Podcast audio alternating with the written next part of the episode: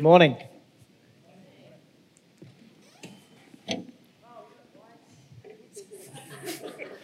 That will be my wife. Thanks for that, love. Thank you for those words that were too kind, Mary. Um, it's a privilege to preach to you for the first time face to face this morning, and I've really enjoyed getting to know some of you in my time with the church here, and I look forward to getting to know more of you in due course. Today is the Sabbath, a day set apart for worship, for renewal, and for rest. But I wonder how it actually feels for you. Is it just hard work getting yourself, or if you have kids, getting the kids to church? Is church a chore? Does it refresh your soul? I think maybe you shouldn't answer that because I might have a crisis of confidence as a minister. Do you actually get a break from work on the Sabbath? Parents are looking at me now thinking you have no idea. For those of you in paid or self employment, is this a day of rest, or do the other six days of work or five days of work spill over into this day? Does your Sabbath actually renew your relationship with God, your relationship with others, and with your own soul? Or do you find yourself slumping on the Sabbath and wishing that tomorrow wasn't Monday? And so I just wonder what is your experience of the Sabbath? Now, these are questions around Sabbath as one day in seven, and that's a very important biblical and practical concept. But I think we can think of Sabbath in other terms as well. Sabbath is actually an attitude, Sabbath is an approach to life. I suggest that Sabbath is a, is a way of turning to God and releasing that which we tend to take hold of tightly and cling to. And then we find it difficult to actually unclench our hands. And the sorts of things we hold tightly to are things like the identity we derive from our career, perhaps, or from raising children, the acquisition of material possessions, or even that cause in life, that great social or just cause that you devote so much time and energy to, but then you find it difficult to hold it lightly. Sabbath as a practice and an attitude helps us unclench our hands and trust things again to God. It's about letting go and saying to God something like this You are my provider. You keep the world on its axis, I don't. My labor in life is only fruitful when it's performed in relationship with you and offered back to you. You, Lord, are my true rest, the deep stillness that my soul hungers for. I choose to rest this day or in this moment so that I may learn to live in and from your eternal stillness. Sabbath reinstates our trust in God. We're going to explore the relationship this morning between Sabbath and trust and the relationship of both to thankfulness. Because thankfulness plays a unique role in helping us trust God and experience Sabbath rest. And to see how Sabbath, trust, and thankfulness fit together, we're going to look at Israel as they meander across the wilderness, and particularly at the point in time where God begins to provide manna for them. And then I'm going to say something about a challenge that I presently face around trust, thankfulness, and rest. Quite a personal challenge. But first, Israel. One month into their big migration from Egypt to Canaan, Israel had a good grizzle at God via God's unfortunate representative, Moses. They were hungry. Those of you who do have children will know what a hungry, grizzling child sounds like. Right? Moses got an earful. God responded with remarkable patience, though, and an equally remarkable miracle. He said this I am going to rain bread from heaven for you. And so he did. So, for the next 40 years, as stateless migrants, Israel was divinely fed manna in the morning and quail in the evening. And the UN World Food Programme couldn't have done a better job. Julie and I lived in Hong Kong for a number of years, and we spent some long weekends in a quiet corner of Macau. Not in the casinos, though we popped out popped our nose in to have a look. But our favourite restaurant in this quiet corner of Macau was an authentic Portuguese place called Fernando's, and it served mouth-watering grilled quail. Apologies to those of you who are vegetarian, and the most glorious fresh bread that you dipped olive oil in. And they had a sign on the wall that said, "Don't ask for butter; we won't give you any." Go the Portuguese. If Israel's dining was anything comparable, they were well looked after by God. But what's interesting about God's Portuguese platter of quail and manna is not just the miraculous provision of it, but specifically what God says about how and why He's providing it.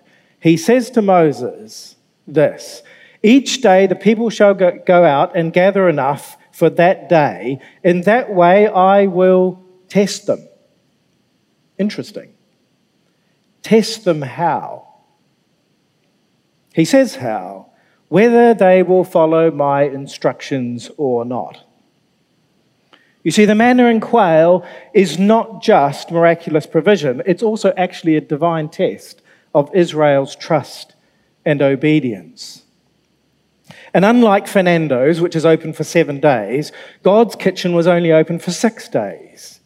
Yet Israel was not left hungry on the seventh day because God said this On the sixth day, when they prepare what they bring in, it will be, will be twice as much as they gather on other days. And so those Israelites who snuck out of their tents on day seven to see if Fernando's was still operating were met with more than just a blunt sign refusing them butter. God rebuked them severely by saying, How long will you refuse to keep my commandments and instructions? Julie and I used to actually overorder at Fernando's precisely so we could take some leftovers back to our accommodation and enjoy them the next day. How biblical of us! Why was God so particular about the seventh day? Because God actually took his chef's apron off on the seventh day. He rested from feeding the people on the Sabbath. Now, we tend to think of the Sabbath in terms of the law, obedience, and Israel's practices. We forget that the Sabbath is grounded in the nature of God. Don't forget that God first modeled Sabbath in the account of creation. We read in Genesis and on the seventh day, God finished the work that he had done, and he rested on the seventh day from all the work that he had done. So God blessed the seventh day and hallowed it, because on it, God rested from all the work that he had done in creation. After six days, God put his feet up and delighted in his labor. And in Exodus, he is intent on teaching Israel to do likewise. Why? Because Israel is called to reflect God's nature, just as we are, including a rhythm of work and rest, which is precisely the rhythm that Egypt so violated with its dehumanizing practice of slavery and a seven day working week. Israel was to rehumanize itself in the best possible sense by imitating God, in whose image they were made, as are we. And so let me say rather pointedly when we fail to practice some form of Sabbath rest, we actually fail to do two things.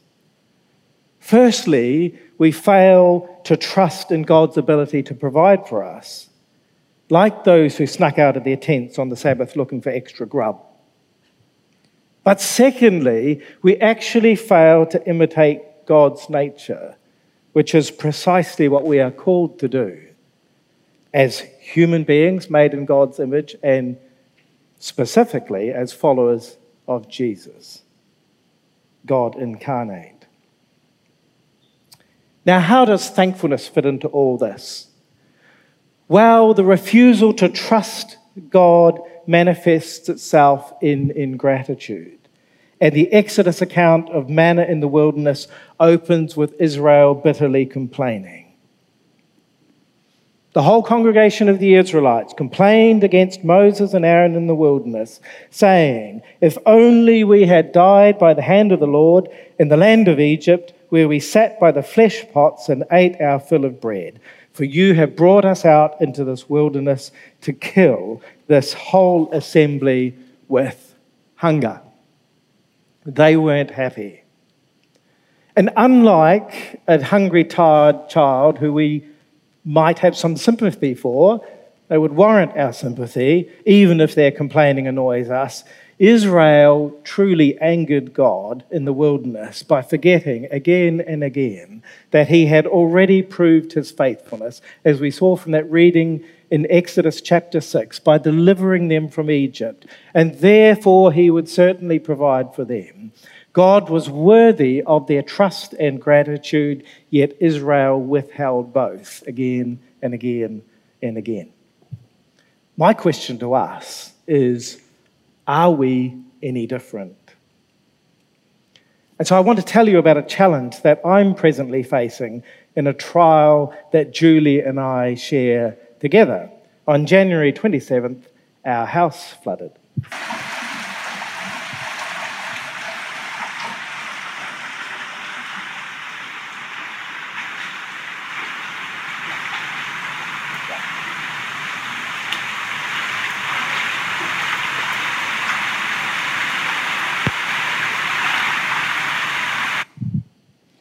Not how you want your house to look, not the Friday night we had in mind that evening. Now, I want to sensitively acknowledge that we are not the only people in St. Augustine's who were affected by the flooding uh, in late January. Others in this church have also faced loss, as have so many New Zealanders. I share a little of our story, not to elicit sympathy for us, but to highlight my own challenge, my own very present challenge, to, to give thanks to God and trust God in the midst of quite difficult personal circumstances. Our place was a lovely little two bedroom unit that we saw very much as a gift from God.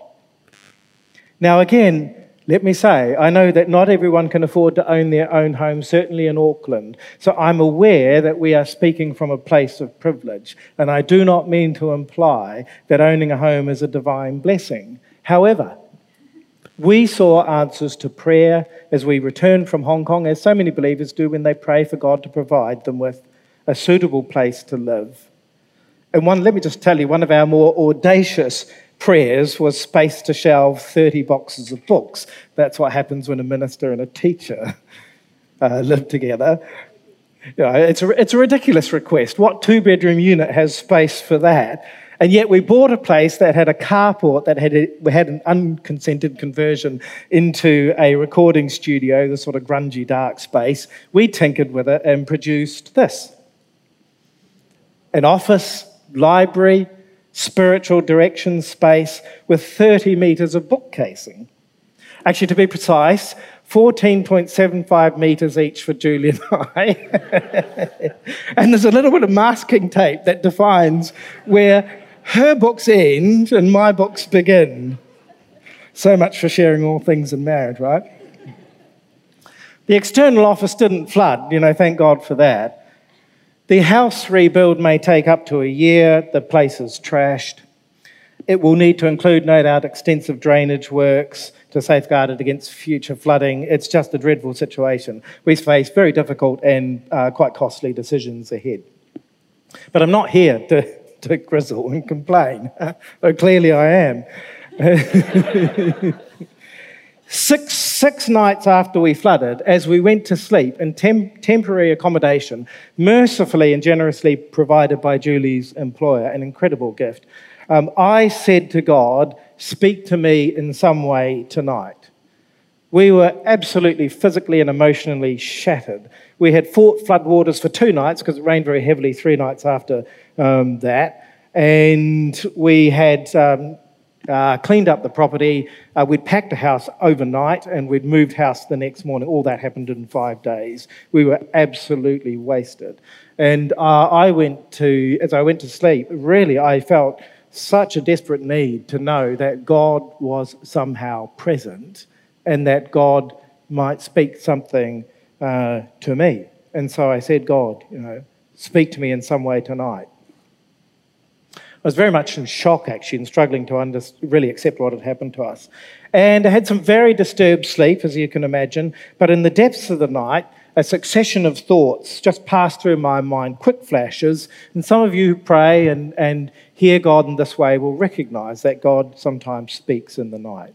And the thoughts were these first, an acute conscious awareness of suffering, which we were in, followed by the thought that thankfulness was a key to staying spiritually and emotionally well in it all. I was unraveling emotionally over what had happened to us. Then, a very kind of clear sentence, just a thought passing through my mind this is about growth in character. wow. followed by the single, followed by this word just lingering in my mind perseverance all this happened in seconds, and I, I woke and, and wrote it down because I sensed this was God's word to me specifically. Now, I'm not attributing the flood to God. Don't go in odd directions with all of this. I'm not saying that God chose to test Julie and my trust in him any more than he was testing anybody else's faith with floodwaters and rains. But as with Israel in their vulnerable state in the wilderness, God was actually inviting me to a particular response. His invitation to me was to practice thankfulness despite our circumstances and to accept that this painful journey could mature me and shape my character in a way that might honor God. It's very tempting to say to God, uh, thanks, God, but no thanks. this is, of course, what Israel said every time they complained. Bitterness and ingratitude tempt every one of us when we, when we suffer. And I can assure you, it tempts me. Job's wife said to Job in the midst of his trial, Curse God and die. Now, some St. Augustine's formational community groups, which some of you are in, which are wonderful, which is wonderful, are following the teachings of John Mark Comer and practicing the way as you engage in the Sabbath series. And on the Sabbath practice of delight, John Mark Comer says, Sorrow is inevitable in life, but joy is not. Sorrow will come to visit your life with or without your permission, but joy we have to choose and to keep choosing it over and over again. That's essentially the choice I face right now. I could yield to self pity, fear of what, of what lies ahead, ingratitude, and sometimes I do exactly that. Or I can choose to give thanks because that's what God has called me to do. And there are, in fact, many things to be thankful for. And let me say that to give thanks is not to suppress grief. We are grieving the damage done to a little house that we loved. You don't have to suppress grief or practice a false triumphalism that denies the pain of suffering in order to still choose thankfulness and trust. Hiding painful feelings won't help, and God doesn't ask us to do that. Why do you think we have the lament psalms? We're invited to bring our anguish to God. We're invited to grieve. And then we're invited to move from that temptation to bitterly complain to a place where we actually declare our trust and even our gratitude and thankfulness to God. And I just want to say that's what it takes. for Sabbath peace to permeate our hearts, our minds, even as we endure suffering. And so this is not about me, us, our house. This is about you. This is about us, the body of Christ, and how we walk with God. So, what circumstances, let me ask you, what thing in life do you find difficult to trust to God at present? What is your wilderness journey? Your point of pain, your point of suffering, your house flood, if you like, your hunger and deep need. Where does God invite you to trust Him, even though you feel that resistance within and that temptation to curse, to complain? What manna and quail has God provided for which you can give thanks and be assured that God will walk with you and sustain you in this journey of life? I just invite the band up. And I say to all of us Sabbath rest and inner stillness are yours and mine to enter through choosing to trust God and give thanks even in painful situations. And so we're going to take a minute in quiet just to allow God to bring to each of our minds the circumstance, the point at which we are invited by God to hand something over, to trust Him, and to declare our trust and thankfulness. And if something comes to mind in the next quiet minute, I invite you to pray, Lord, I choose to trust you and to give you thanks. Fill me with your peace. Let's take a moment of silence.